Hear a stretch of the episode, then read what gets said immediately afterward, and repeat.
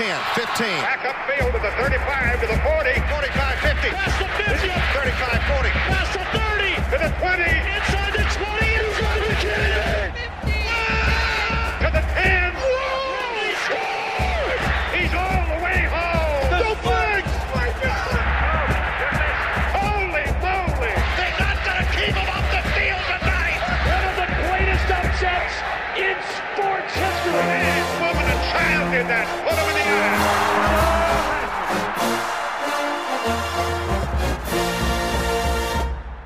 Well, again, everyone, this is the Old College Try. This is your host, Tim Highland, and joining me, as always, is my co host, Mike Unger. Mike, this time next week, I will have just arrived in Baltimore via uh, Amtrak, the best way to travel, um, in preparation for our departure the next morning for the uh, to be determined location of the 2022 Old College Try road trip. First of all, thank God that the rail strike is over, so I that know. does not impact your travel plans, nor will it impact mine on November 5th when I take an overnight train from DC to Chicago before the Notre Dame Clemson game. But yes, this time, um, one week from now, we will be having a beer at a brewery somewhere. I haven't picked out which brewery yet, but it's going to be glorious. Do you think you have any idea where we're going on the trip? I so I'm you're a very smart individual, Mike, and I think I I think I have a pretty solid idea of where we're going, but I think you're the kind of person who could have looked at the schedule and be like, "Oh, Tim would have thought it would be this," and, and then pull a fast one on me. Uh, I'm not trying to fool you that much. Uh, I, I just picked this one, and I think the reveal will happen next Wednesday because um, on my itinerary we're going to pop into the sports book uh, here in town, put some bets down on the game that we're going to, and uh, that way we'll spice it up if it doesn't if it happens not to involve uh, one of our teams. Interesting. Good to know. There's a little cryptic clue for you. I told uh I've been telling my friends about there's one guy actually I work with.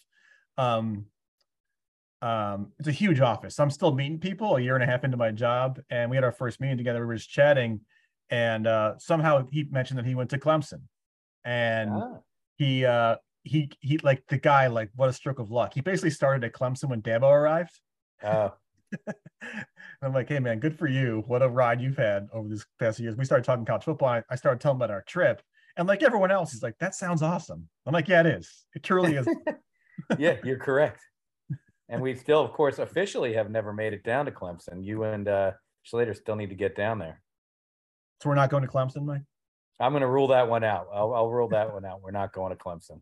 But yeah, I'm so looking forward to it. It always is so much fun. Um, and just again, I we said it before, just seeing different parts of the country and meeting different fan bases. And um, every time we tell people like why we're there, they're so welcoming, um, which is just great. It's it's so much fun. And I think we could all use a few days off, right, Mike? Who couldn't? It'll be a it'll be a hell of a weekend. Uh, how was your weekend of college football? Uh, it was minimal when you talk about college football. I was at my friend's house on the Eastern Shore, of Maryland, and it was just it's just a glorious spread, five acres right on the water, um, leading into Chop the Choptank River. There's a pool overlooking the creek. There's a boat. Uh, there's a pier with a boat lift, and we took a boat ride, and we looked watched the sunset, and we ate a massive dinner, a massive seafood boil with crabs that we caught out in the creek and shrimp and clams and sausage and corn. It was it was a spectacular day. One that did not afford for a ton of college football watching. However, I did watch some at night. I saw the end of the Miami Texas A&M game. I saw the end of the Terps game against SMU, both which were close and exciting. And uh, I recorded and somehow managed to avoid learning the final of the Indiana Western Kentucky game, which I watched in its entirety on Sunday. Also, a very, very entertaining game. That's amazing. Good for you. Um, and for those who have not been, to your point, the Eastern Shore of Maryland is one of my favorite places on the planet. It is so uniquely gorgeous down there, right? It is, and it's so relaxing. You cross the six mile Bay Bridge from the congested hell that is basically Baltimore and Washington, one of the most crowded places in this entire country. And after usually terrible traffic, you're in a different world where the pace of life is so much slower. Um, you can't help but relax over there. And you're right. You see Uh, it has a unique ecosystem with Yeah. there we saw bald eagles and herons, and you can catch crabs and, and all kinds of fish. And it's just an incredibly beautiful and relaxing place in the world. It's I've- good I've to have a friend who has a place there. There's so many. Again, it, it it's it looks unlike any place I've ever been before. It's just um, really a fascinating place, and if you love nature, like, Anything. any it's just the best. Um, yes, that sounds lovely, Mike. I had a very traditional, you know, stay at home weekend. Had some soccer in the morning, and uh, then watched football basically all day.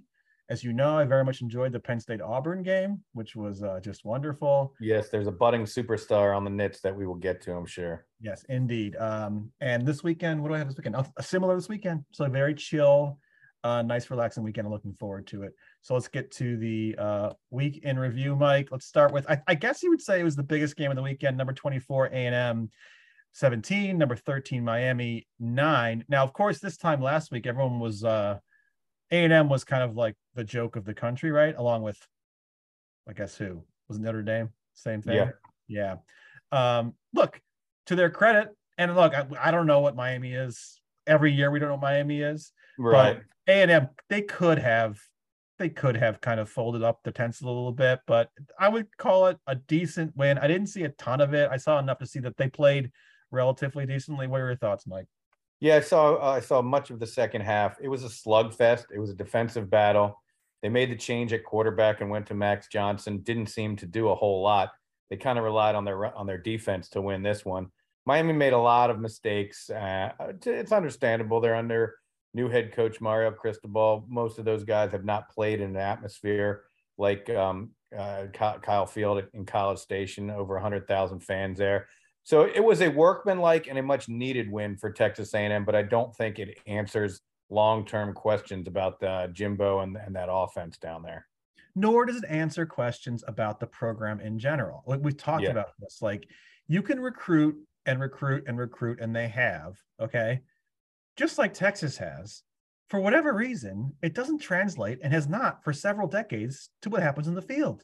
Right. except for you know the Manziel year or years, whatever that was. Like A and M has been mediocre, and in my mind, will likely remain mediocre going forward. There'll be there'll be an eight or nine win program, especially in that conference, right?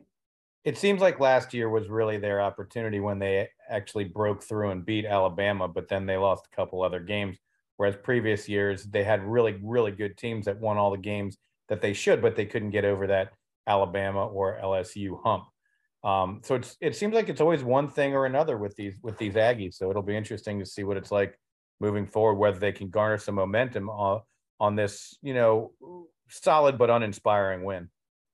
Uh, number 22, Penn State 41, Auburn 12. Um, I'll start with this. I'm very clear eyed as a Penn State fan watching that game. Mike, did you see any of this or no? I did not know. I mean, Auburn's terrible. That's Uh, the, that was going to be my question. They could be one of the worst teams in the SEC, actually, can't they? and it's like they have look they have um tank bigsby right um who was held to 39 yards and the reason why auburn has no quarterback whatsoever it is painful to watch them um all that being said manny diaz the new penn state defensive coordinator came after them with the most crazy blitzes and formations you ever believe had them totally confused my concern going into the game because our o line had been so like not it's been off for two years now and didn't look great in the first two games either. Um, they blew Auburn off the ball from minute one. I think Penn State rushed for 253 yards. Um, Clifford was, he got blown up on the first drive of the game. To his credit, came right back, bounced up, played a great, polished game. Um, and it must be said, this kid Singleton is unbelievable. I've, I was, I'm not the only one who said this. It came up this week multiple times on Sirius XM. Um, I've been watching Penn State now since 1993, and I look back my memories of like who are the freshmen that came in and made an impact like this kid. There's LaVar Arrington in 1999, who I saw like that year in person, or not. He was a freshman 97. I'm sorry. Um, Curtis Enis doesn't count because he was a redshirt freshman, and then there was the Derrick Williams class in 05. But even those guys, even Arrington, they weren't the star player from day one, and this kid is. He leads the nation in yards per carry with 11.1 yards per carry. He leads the nation in rushes of 40 plus yards or more with five in three games. Wow, that's a good he's only he's only getting 10 he's gotten 10 carries per look literally 10 carries per game. And he's already got like 300 and some yards for the season. His speed's ridiculous. Gary danielson who uh, we all know is not one to hand out compliments basically said during the game he's like i don't care if he's a true freshman he's one of the best backs in the country already and he is. This kid is something else and it's changed everything for penn state they had not had a 100 yard rusher since pre-covid he Wow. has two in three games Wow, that is that is impressive stat. I, I'm sensing the infatuation level is uh is getting close to a 10 for you with this with this singleton. And it's not just him. The other guy who's basically the backup tailback is Kaytron Allen's been amazing. And a homegrown product here, Mike, a kid who went to uh, not Springfield High School, but LaSalle College High School here in Springfield, Pennsylvania. Um, Abdul Carter, who my friend Nick taught at LaSalle, he told me like this kid, would, he's a linebacker and he's amazing. He's like, he's a missile. He's an absolute missile. Again, true freshman. He's wearing number 11, Mike. That's not a, not a small deal. And he was the best defensive player on the field on Saturday. Recruiting, we all roll our eyes at it. It does matter in the end. Getting good players helps a lot. Um, Penn State has a long way to go. The gap between them and Ohio State, as we all know, is still significant. But this team, in my mind, could have been one and two at this point, and they're three and zero. I'm, uh, as you can tell, Mike, I'm a little excited. Do you think that the Auburn boosters are already firing up their planes, flying all over the country, looking for Harsin's replacement? I'm shocked he's not fired already. Yeah, I know. Well, you never you have no idea who who has the power to hire and fire people at Auburn, but the future certainly doesn't look bright bright down there uh, on the plains. I mean, look, he had the offseason scandal. Um, there's no plan in place. They look terrible on the field, and uh, not a great look when you're the 3:30 kick on CBS, like the marquee game of the weekend, and the stadium's emptying in third quarter. Not good. Yeah, definitely not. And and to your point, um, you of course scan the Penn State message boards. Lots of uh, compliments for the Penn State fans from Auburn about how Penn State traveled. Right? No, the biggest thing was the Penn State fans coming back saying they had never been treated better on the road, but then by Auburn fans, including Oh um, wow. Colin, my sister Colleen's friend. She went down there and she was like, they were unbelievably welcoming. It was outstanding, which I love that. I love it. Yeah, it's great to hear it. And also shows that they don't consider themselves serious contenders. no. Uh, speaking of contenders, number one, Georgia 48, South Carolina 7. Here for one reason. Last week I said, like, oh, you know, Williams Brice, a house of horrors for Georgia. And you were like, no, not this year. And it, Not so much. Yeah. no.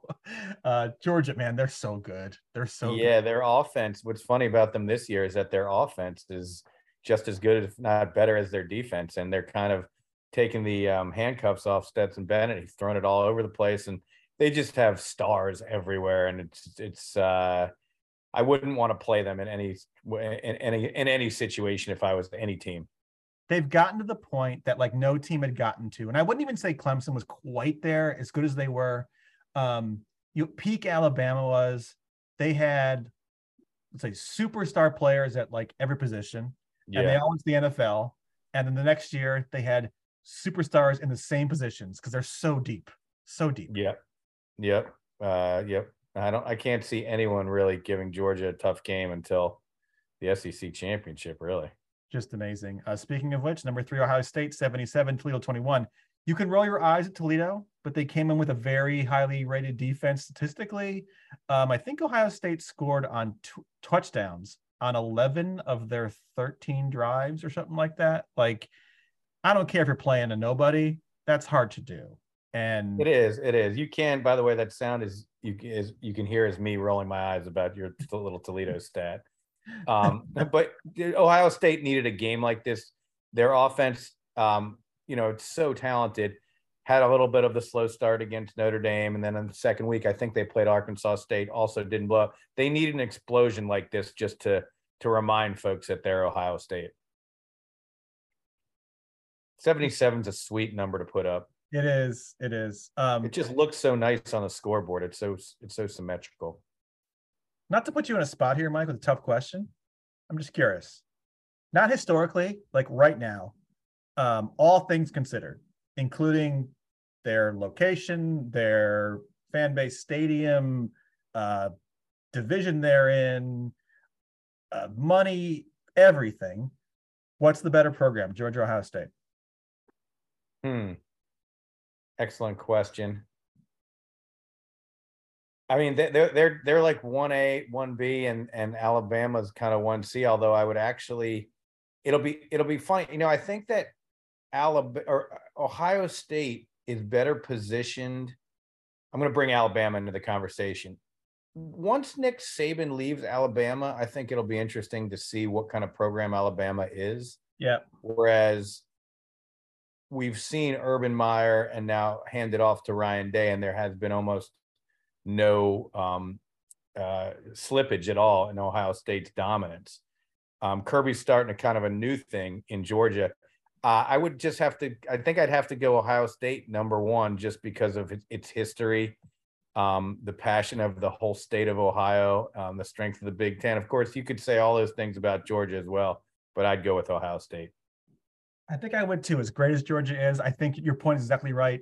And you didn't even mention it wasn't even just Urban to Ryan Day. I mean, there was the uh, Luke Fickell year in there, but like Tressel was pretty awesome. In his, Oh yeah, yeah. Tressel was incredible, and Georgia, you know, they had some middling years with Mark Richt, and we all know what Bama was like before uh, Nick Saban. So I think Ohio State by nose. Uh, number four, Michigan 59, UConn zero. I don't want to discuss Michigan too much. I, I just want to say this. They're getting an awful lot of love. Let's face it, their first three games, The worst in the country. flat out, I'm sorry, it's embarrassing. It's they have the worst schedule, the worst non-conference schedule in the country of any big name team uh, program. I mean, UConn. First of all, interesting game. The over/under was 59, I think.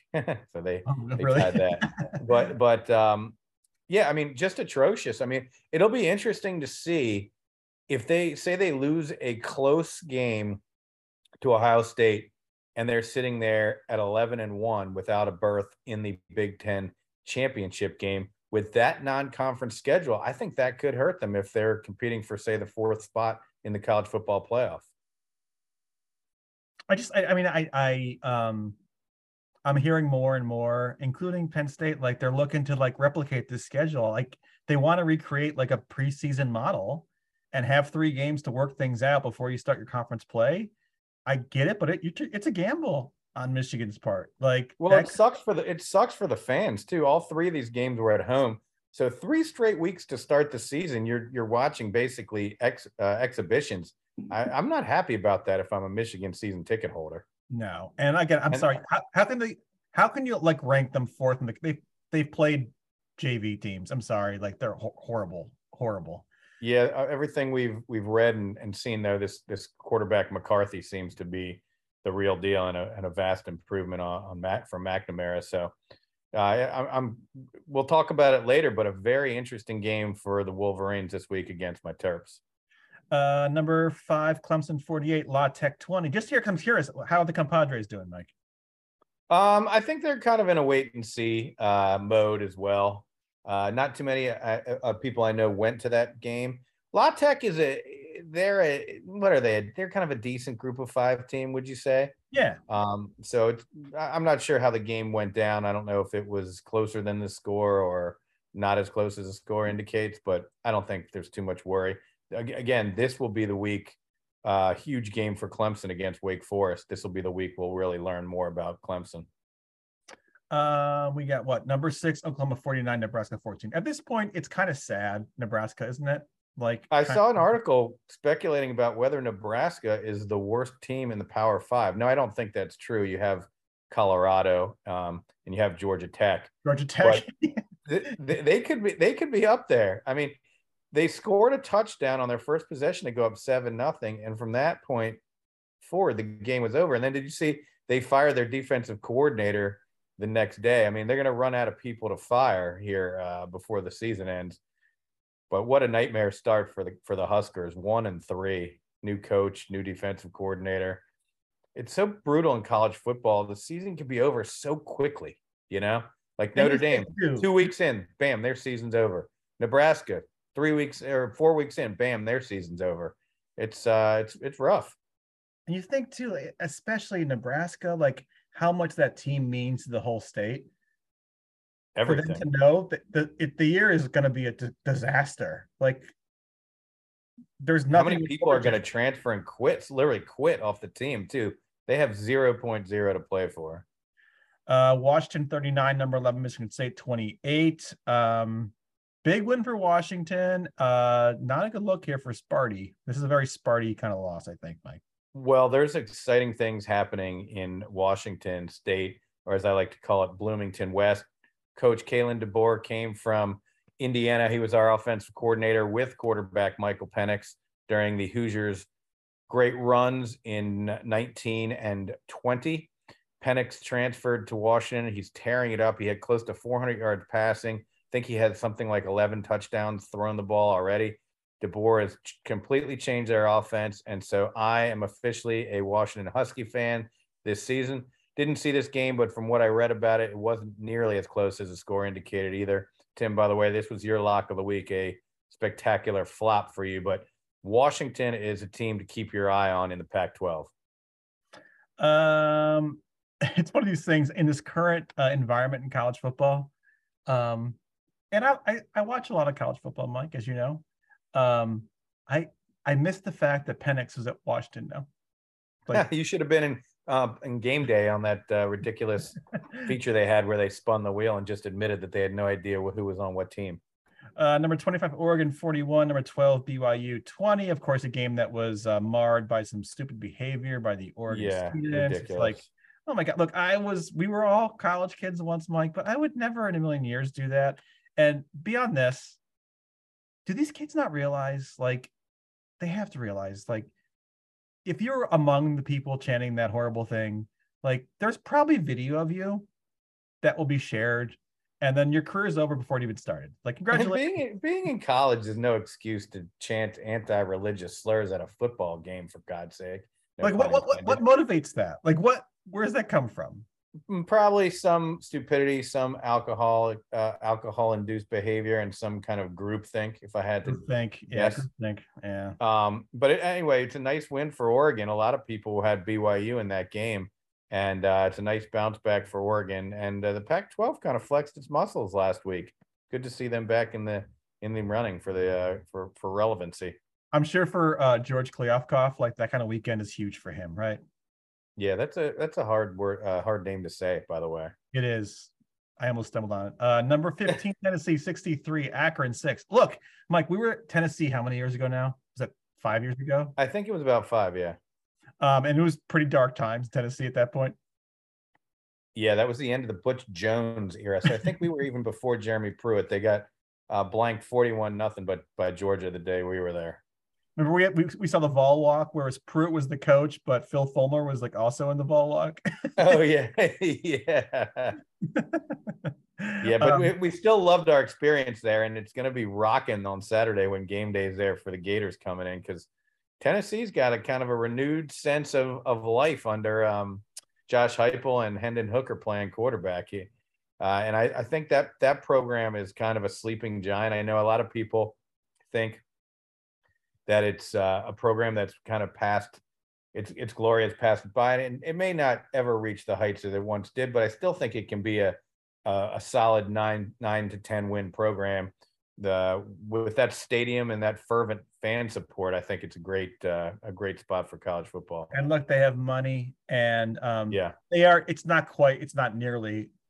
Nebraska's challenge is there's no talent in Nebraska nor any neighboring state. Tennessee right. has to go out of state, but they're close. The, the bordering states are full of talent.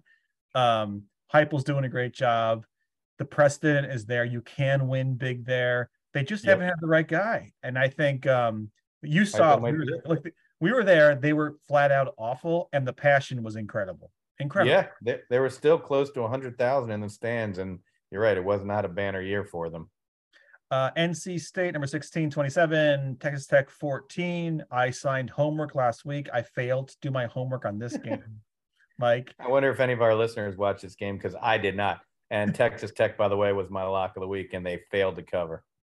Um, I I feel like there's one team every year, and it's often Texas Tech, where I'll say like, Mike, tell me one thing about Texas Tech, Can you? I can tell you things about them from the past. Bobby Knight once was a basketball coach. I forgot about that. Uh, and the then his son Pat Knight was was their basketball coach too. That's even worse. How about the Michael Crabtree catch against Texas with Michael? Yeah, I remember that. Um, yeah. Patrick Mahomes went there, but none of these things involve this year's Red Raider team. Uh, number 20, Ole Miss 42, Georgia Tech zero. I mean, all right. Hey, congrats, Ole Miss, whatever. If you're Georgia Tech, what is the path forward, Mike? You go back and get Paul Johnson and run the triple option, and uh, be happy to win nine games a year. They should get Ken Niumatalolo. But this is my thing. Is there so Ken? I think Ken's what we all know. He's is that your dog, Mike? that is noted listener Brian Schlater's sister-in-law's Anna's dog Lulu. I don't Um, know why she's barking. Shh. She hates the triple option, maybe. I don't know. yeah, that's the only thing she reacted to. She likes a more uh, exciting offensive brand of football. but like besides Coach Ken, is there a new up and coming triple option? I think I think the offense is dying, Mike. I fear. Yeah, I think you might be right. It uh, its time has come and gone, but they need to do, change something because they're, as we said, they're they're in the running for the worst team in the Power Five, and it doesn't help that Georgia has right down the road has become this behemoth. Oh no, it's they're in a tough spot. Um, real quick, Syracuse 23, Purdue 29. So I started watching this game like I'm from soccer, and I was talking to my dad. I'm like, Dad, can you imagine? I'm, I'm, I'm guessing upstate New York this time of year, probably a glorious fall day, right? You're tailgating, you're happy, and it's like, oh, we have to go to the game now. Let's go to this this cave, this depressing cave which probably was like just hot and depressing, even though it was like not that hot outside. Um, it's just the worst. And like you're playing Purdue. I was like, nothing says ESPN two noon kick more than Syracuse or Purdue, Purdue at Syracuse, right? That is like the ultimate. And this game just lived up to that billing. An awful game of football. Purdue could have won the game 15 times. Um, a really just depressing affair of football. I can only put it that way. Even worse, the, at least the one thing you knew about the dome was it was called the Carrier Dome, but now it is called the JMA Wireless Dome. Yeah. Goes from bad to worse. Uh, didn't Coach Jeff Brohm get a key 15-yard unsportsmanlike penalty on the last drive, allowing Syracuse to to score late to get the win? That is brutal. Uh, you can't do that if you're a coach. Um, but uh, Dino's got it going there. Syracuse undefeated, and they have this great running back. Everybody is um, is raving about. So uh, cheers, kudos to the Orange. But you make a great point. The worst thing about a dome is when you have to go leave beautiful weather to go inside to a dark, dank, humid, stinky dome, and that's uh, that's what most of them are. Mike, for you, Indiana 33, Western Kentucky 30. So I was following the score. I couldn't follow the game. What happened here? Uh, excellent game in which both offenses moved the ball but made mistakes. It was a very even game. La- same as last year's. Uh, last year, uh, Indiana won by six in Kentucky.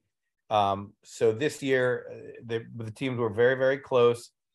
Uh, really, actually, Western Kentucky deserved to win. They had a 40 something yard field goal at the end to win it that the kid missed.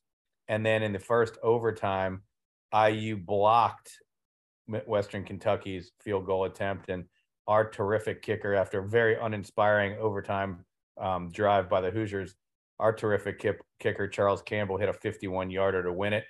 When you're Indiana, you don't care about style points. A win's a win, even over Western Kentucky. So the Hoosiers at 3 and 0 already surpassed last year's win total. Momentum is a thing for a program like this. Um, and they're 17 point underdogs at Cincinnati this week. That seems like a ridiculously high number to me. That's all I'll say. Congrats, Mike. Yeah, it was very, very exciting. It was a very, it looked like a beautiful sunny day there in Bloomington. Uh, the X number of fans who were there were into it. And uh, after this kid hit the kick to win it in overtime, he was carried off the field. A, a nice old school traditional celebration. And uh, it looked like uh, lots of fun was had in Bloomington on Saturday. By the way, I was remiss, Mike. I should mention. Um, how could I have missed this? What an ending and what, what a start of the season for Appy State. Oh my God. So so we I did watch game day and we we had uh shared our thoughts on game day prior to last week. Yeah. And much of them I agree with, but I'll have to say they nailed it on Saturday. Pat McAfee sitting in, basically, he's just taking up Lee Corso's time. Corso was in there for, I think, two segments the pick segment, maybe one other. And McAfee did not do his court jester kind of antics. He was uh, relatively restrained. I still cannot stand how they all speak, talk over each other and the fake laughter, but they did a great job of making me feel like I was in Boone. And that's the one thing game day does so well. They make you feel like you're there at the site tailgating with everybody. Yep. Um, Boone looks so goddamn beautiful. I'm dying to go there. And the way, the way that that game ended on the day that game day was there, first of all, I've never seen a Hail Mary end that way where the ball deflects a good six yards backwards and the guy runs it in. Um, but can you imagine the party scene in Boone on Saturday night? no, no. it's literally un, un, unimaginable. Uh, but what a season they're having. And if they had just converted that, if they had just converted that two point conversion, they they easily well, Carolina deserved to win. They choked they choked up that game several times. But if they could somehow have found a way to beat Carolina, they would be on their way to having an epic, epic season. It's still Um, going to be a special one. And I said, I'm- I'm sure people have heard it, but the most college football thing you would ever hear is the radio call by the Appy State announcer. Yeah. They, you couldn't hear what they were saying. They lost their Yeah, they were they made no pretense of actually speaking words. They were just shrieking. it was so good. It was. it was fun. So good.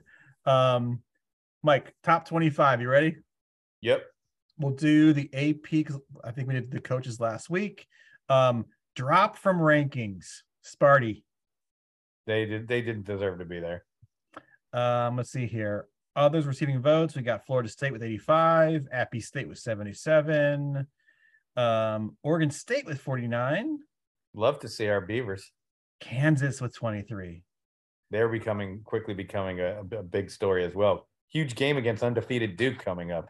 How about this? LC with only six votes, Oh, they're it's hilarious there. They got less votes than Kansas. and Wisconsin with four. Wisconsin is such an uninspiring program. Yeah. All right, here we go. Uh, 25 Miami, 24 Pitt, 23 A&M, 20 Texas. I, I love it every single week. This this the schools in the same state are always paired together, Mike. Always. Yeah. Conspiracy. 21 Wake Forest. yeah, Wake is an interesting team. They kind of struggled with Liberty over the weekend, um, but they have such a huge game against Clemson, and their offense with the Hart Sam Hartman can can hang with anybody. So their offense against Clemson's defense can be a great matchup. 20 Florida, 19 BYU, 18 Washington, 17 Baylor, 16 Ole Miss, Huskies a team to watch in that group. I'm on their bandwagon. 15 Oregon, 14 Penn State, 13 Utah, 12 the aforementioned NC State, and 11 Tennessee. They must be on cloud nine. Yeah, and I think NC State, I think, might be a hair overrated there. Um, nice for Penn State to move into the top 15. They're gonna they're they seem like they're playing with some momentum as well. Uh, we got what 10 Arkansas, who was a tough game this week, nine Okie State, eight Kentucky, seven USC, and six Oklahoma. USC at seven, Oklahoma at six. Interesting. Those are not in the same states, but they have a lot of uh, common ties, don't they? Putting them right next to each other. Oh, their offense. Everybody's raving about the Trojans' offense. And of course, five Clemson, four Michigan fraud, 13 or mm-hmm. three Ohio State, two Bama, one Georgia. Notable again, Georgia 59 first place votes, Bama three, Ohio State one. Yeah, boring. Nothing to talk about with the top five. Wake me up when something happens. Mike, so you wanted to talk about a couple news items. Go ahead. A couple news items. Yes, we it came out this week that Bedlam is dead. This was one of my favorite rivalries in college football, Oklahoma and Oklahoma State. I had the opportunity to attend it in 2017, and it was just a terrific environment. Everyone I talked to uh, ta- said how it's the most important sporting event in the state of Oklahoma. Oklahoma Thunder be damned. Even though it's so one-sided, what do you take a guess as to what you think the the um the the uh, series between the Sooners and the Cowboys sits at, Tim? Oh, it's awful. I know it's awful for Oklahoma. It's. Oklahoma leads the series 90 wins, 19 losses, and seven ties. Yeah. And I think um um uh what's his name? The the mullet, the coach of Oklahoma State, he's like two and 18 against Oklahoma, I believe. Gundy. Yeah, Gundy. Yeah, Mike Gundy. That's right. I was blanking on his name. But be that as it may, I think this is just a wonderful rivalry. I loved watching on TV. I was so lucky that I had the opportunity to go there in 2017. The game I saw, Baker Mayfield led the Sooners to a 62 52 win. It was just a wild game that took about four and a half hours. Um, it's it's just a shame. You know, I, I wish under I understand that things change and that conference uh, consolidation is coming. It's happening. We're in the midst of it. But I just wish people could find a way to preserve some of these terrific, uh, long-standing in-state uh, rivalries. And the other news item I wanted to talk about: the national kickoff game moves from an 8:20 kick to a 7:30 kick. This is the smallest crumb that they can throw the fans. Um, you know, look, I'm happy to get my 50 minutes back, but the game is still being played on a Monday night in January, which means by definition is being played on one of the worst nights in the cal- on, on the calendar year. So uh, get yourself together, as we love to say, as we love our our, our uh, favorite show uh, with Chris Childers and Rick Neuheisel says college football committee, and move that game to a Saturday. So you uh, you meant to say national title game, right? You said just Yeah, national, national title Yeah. game. What did I say? National game. Oh, yeah, national title game. Can I add one thing real quick, Mike? And this is only Please do. It's your show. Um, no, Mike, it's our show. It's our show. You forced me to do it. um, so as we all know, there's a lot of shifting dynamics in um, what's driving the money in college sports right now. It's broadcast deals. TV. Yeah. Um, and I'm not making this about the team I follow. I just think it's a depressing commentary on where we're headed. So I'm sure, Mike, in, in years past, let's say um, in your great year at Indiana in, in, in 19, Indiana has a huge win. You're like, okay, I'm going to stay up and watch college football final and see the highlights, right? What, what- what do they have to say about like Indiana's win today? So I actually managed to stay up for college football final on Saturday to see like, hey, what are they saying about Penn State Auburn, which I would say is like probably one of the top five games of the day, I would Mhm. guess. Um, and we also know that you know the Big Ten has not renewed its contract with ESPN. Uh, Mike, they did not show a Big Ten highlight of any school except for Purdue losing until 45 minutes into the show, and did not show Penn State Auburn at all. They didn't mention the game. And I'm like, Not once on on college football final. they didn't mention the score or show a single highlight. And I'm like, all right, this is not Matt Barrie's call to do this. But I'm like, come on. The point of the show is to cover college football. And you're not going to mention or cover one of the biggest games of the day. It's to me, it's just like, come on. Like, are we doing like the cable news thing with college football now at this point? Yeah, that's kind of what that's kind of what's happening. I've noticed with that show too. And again, as to your point, no knock against Barrie or Joey Galloway or um, Jesse Palmer, who I think do a good job, but it's getting uh, it's getting farther and further and further away from showing as many highlights from as many games as possible, which is what it used to be, which is what we used to love for. And now it's getting a little sticky, right? Here Yeah. are their rankings. Here's a here's their thing about a dollar. Here are the worst plays. Here are the best plays. I would love just a hour or 90 minute show that showed, you know, five key plays from every big game. And to me, it's like, like, look, I know it's not journalism, but we were journalists, Mike. It's like, wouldn't you actually feel obligated to cover the sport like in its entirety? Like, Oh, that's cute, Tim. And look, hey, half the time with your coaching and my traveling, we need that show. To that's how I get most of my information for this for this show. So come on. anyway, uh, all right. Games of the week. Final. Let's get some highlights. For cousin Dave, who's in desperate straits right now, right? Like West Virginia at Va Tech, 7:30 ESPN two on Thursday, I think. Is this Thursday or Friday? I think it's, It's Thursday. Thursday night game, and these are two programs that are reeling. The Mountaineers, one and two, playing Va Tech, a team that lost to Old Dominion. Um, kind of different situations though. Va Tech has a first year coach, and uh, West Virginia very well could have a last year coach, Coach Neal Brown. The Mountaineers are are favored um, on the road, one and a half point favorites at Va Tech. That's interesting, but this is kind of a do or die game for both these these teams. Whoever loses this is in for a very, very long season. Yeah, I mean it's it's I just yeah. I thought things would have been better for both these coaches. Um I think West Virginia's in a tougher spot conference wise, right, Mike? Yep, they are definitely. Uh how about and support Kent State. Kent State at number one Georgia noon on ESPN Plus. So I could be wrong, but Kent State has played Ohio State. They're playing Georgia this weekend, and they play Oklahoma the first week of the season. Or Washington, I think they they've played three massive powers. I know that there was actually a story, an Andy Staples story in the Athletic about it.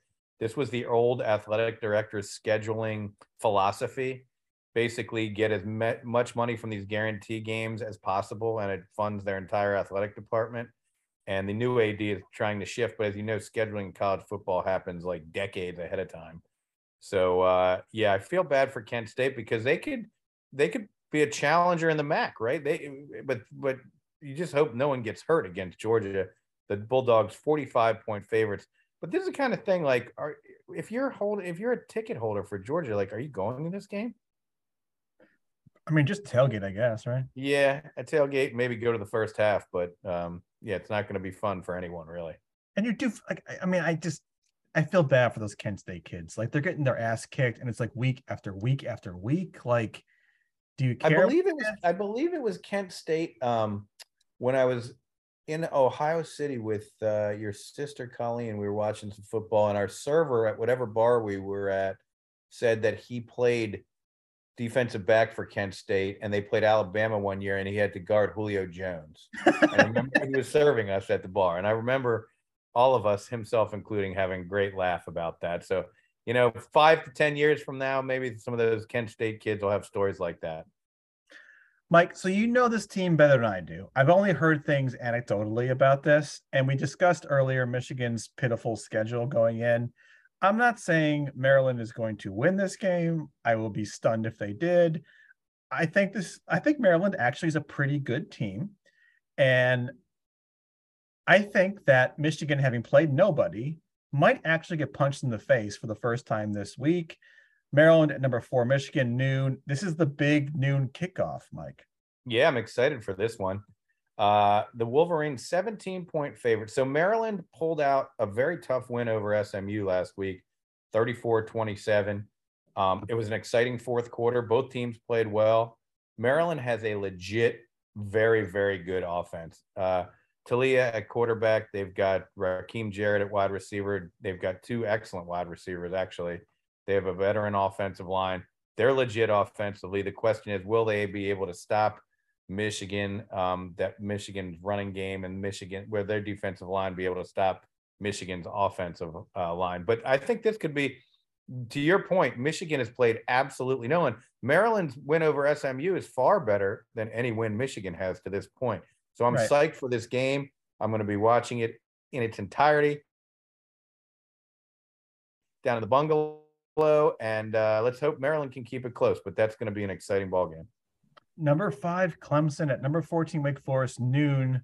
I have the wrong network there. It's not on BTN. Like no, it's on it's on ABC. Actually, I happened to look that up earlier. Hey, I would say I would love to. I've not been to Wake Forest. Um, I would Neither love to see it. Right. I, I, bet it's a very pretty campus. Um, Wake has, as we said earlier, a legit offense. Clemson with a, a team whose de- strength is clearly defensively. Um, Clemson only a seven and a half point favorite, and according to the statistics I'm looking at right now, only 51% of the bettors are backing them minus seven and a half, whereas 49% are on Wake Forest. So pretty much everyone thinks this is going to be a touchdown, a, a touchdown kind of game. Um, both teams three and zero, oh, also at noon, as you said on ABC. Very much looking forward to watching this one on TV One. Here for a reason: UCLA at Colorado, 2 p.m. Pac-12 network. A, this means it's 11 a.m. local kick, right? Or or noon. No, that's noon. Um, we've seen this game, Mike. We this saw exact game. We saw the Bruins at the Buffaloes uh, at Folsom Field in Boulder. Yes, I think uh, my clothes still smell like weed from that uh, that experience, and it was wasn't us. I've never smelled so much weed in public uh, in a non-concert situation in my life. There's been so much discussion, by the way. Look, Folsom Field is awesome. I loved it. it I is. thought it was amazing. Uh, Boulder was amazing. poor UCLA. Those kids, UCLA fans. I I I don't buy the. art. There's too many things to do in Los Angeles. Your stadium seats hundred thousand people. Could you please get more than like ten thousand people for this game? Right? That like, was well. This game's in Folsom, but that that was awful last week. They really lucked out by beating South Alabama. They won by a point. South Alabama uh, attempted an ill-fated um, fake field goal. Really, UCLA should have should have lost this ball game, but they are sitting there at three and zero. Is there any reason Colorado is as bad as they are? I mean, they won the national championship in 1990 or 91, one of those two years. Now, granted, that is 30 years ago. um, you know, I do realize that, but there's no reason Colorado should be this bad, is there? How can you not recruit? I understand Colorado probably not the biggest recruiting base of any school, but what would it be somewhat easy to recruit kids to Boulder? It's a fantastic place. I mean, it's it's, it's gorgeous. I think it's kind of similar to um, Austin, Texas, where it's like it's such a great place to live. The kids get there and they're like, I have more fun things to do. yeah, that is that is possible. But yeah, UCLA 21 and a half point favorite on the road. That's a huge number. Number 20, Florida, and number 11, Tennessee, 330 CBS. Florida is walking into a nightmare here. A nightmare. Really? You think this is going to be a blowout? The the uh the Vols are 10 and a half point favorites. Gators eked one out against Southern Florida. Uh so they're they're two and one. Tennessee, of course, three and zero. Oh. You can feel the you can just sense the, the Vols fans' enthusiasm bubbling up. I mean, it's gonna, it's gonna be they they're starved for a great football team. Yeah, it's gonna right. be super intense. And uh, Florida, after that, like what week one performance, like have not been great since. No, I, especially against the run. And uh, yeah, I think uh, I think that's one I might lay the bigger number on that one on the balls there. How about uh, unranked Notre Dame at unranked North Carolina, three thirty ABC, Mike? and there, well, so this game opened up uh, as a pick 'em, and it's quickly moved to uh, North Carolina. Pardon me, it opened up Notre Dame by one, and it's quickly moved to North Carolina favored by one and a half. Look, no, did you see the Hail Mary at the end of the Notre Dame Cal game last week? Oh my God. That ball was in the Cal receiver's belly, in his gut. All he had to do was move his arms around it, and he was laying in the end zone. I wouldn't be surprised if they would have gone for two. I mean, Notre Dame could be staring at 0 and 3. They're 1 and 2. Carolina has a lethal offense. They have no defense. So the game could go either way. But uh, I think there's a very good chance Notre Dame is 1 and 3 after Saturday. They're not good. And this is what kills me. It's like, how did they hang with Ohio State in week one? Yeah, it's that that that is that is interesting. Uh, Mike, in my mind, this should be an annual rivalry. Indiana at Cincinnati, 3:30 ESPN two. I think they're what? They're about two hours apart. Am I wrong? No, you're exactly right. Two hours apart.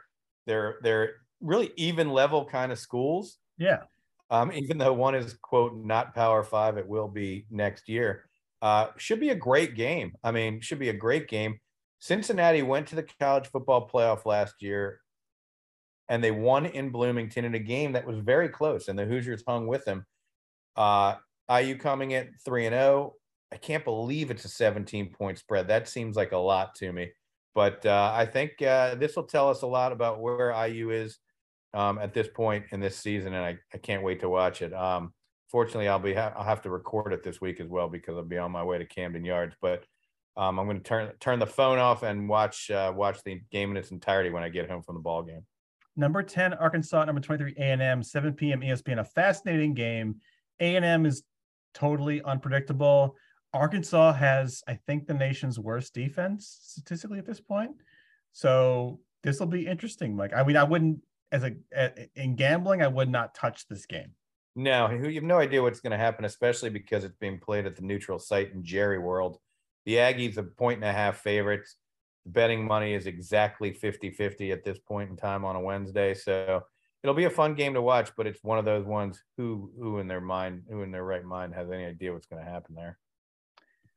Um, in the category of who in right mind will actually watch it, I'm, I'm I may force myself to watch this game.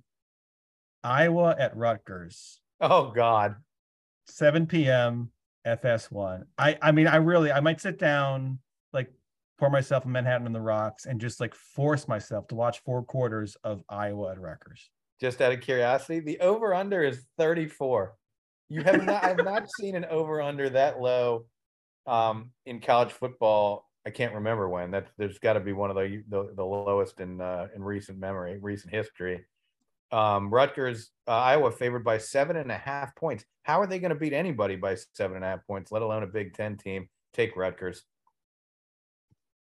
I mean, I'll be very interested to hear next week, Tim, how much of that game you uh, consume and how many Manhattans you consume. there's not much com- like competition. Like, I mean, like I, I'm curious about Arkansas and A and M, but like I feel like I, I can go all in for Iowa Rutgers.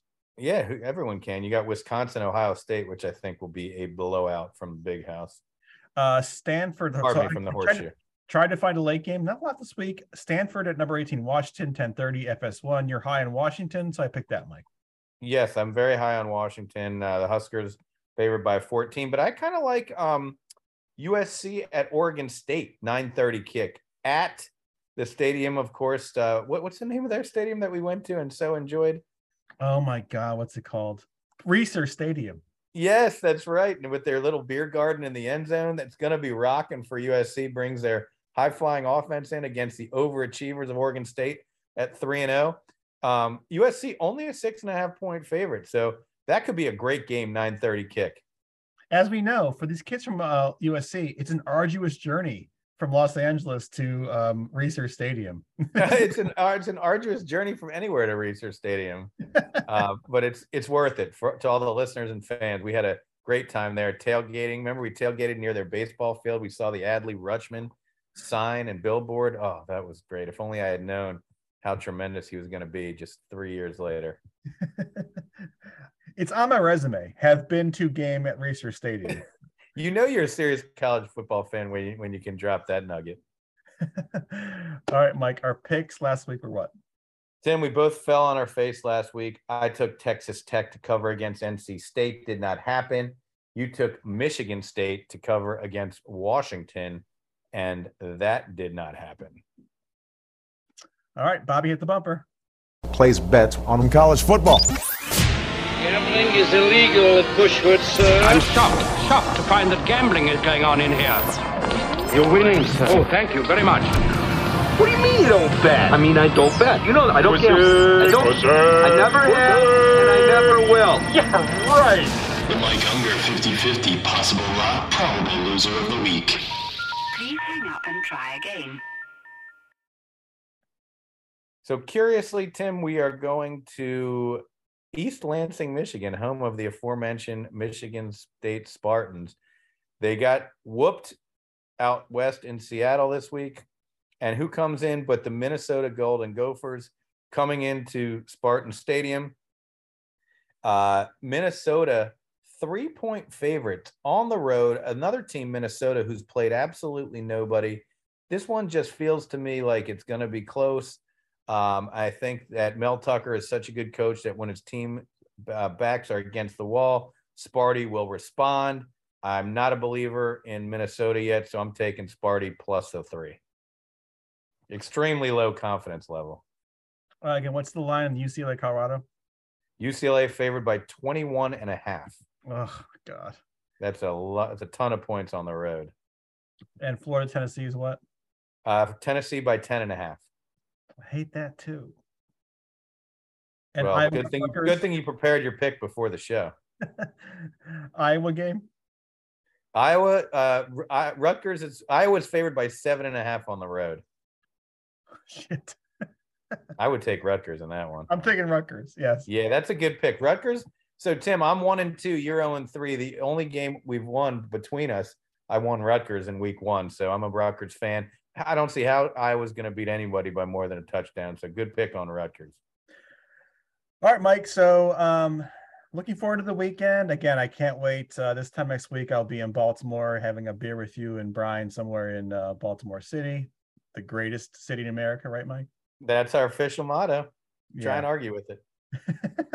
um, so yeah, looking forward to it. And uh, thanks again, Mike. And there's one thing to say, Puchas.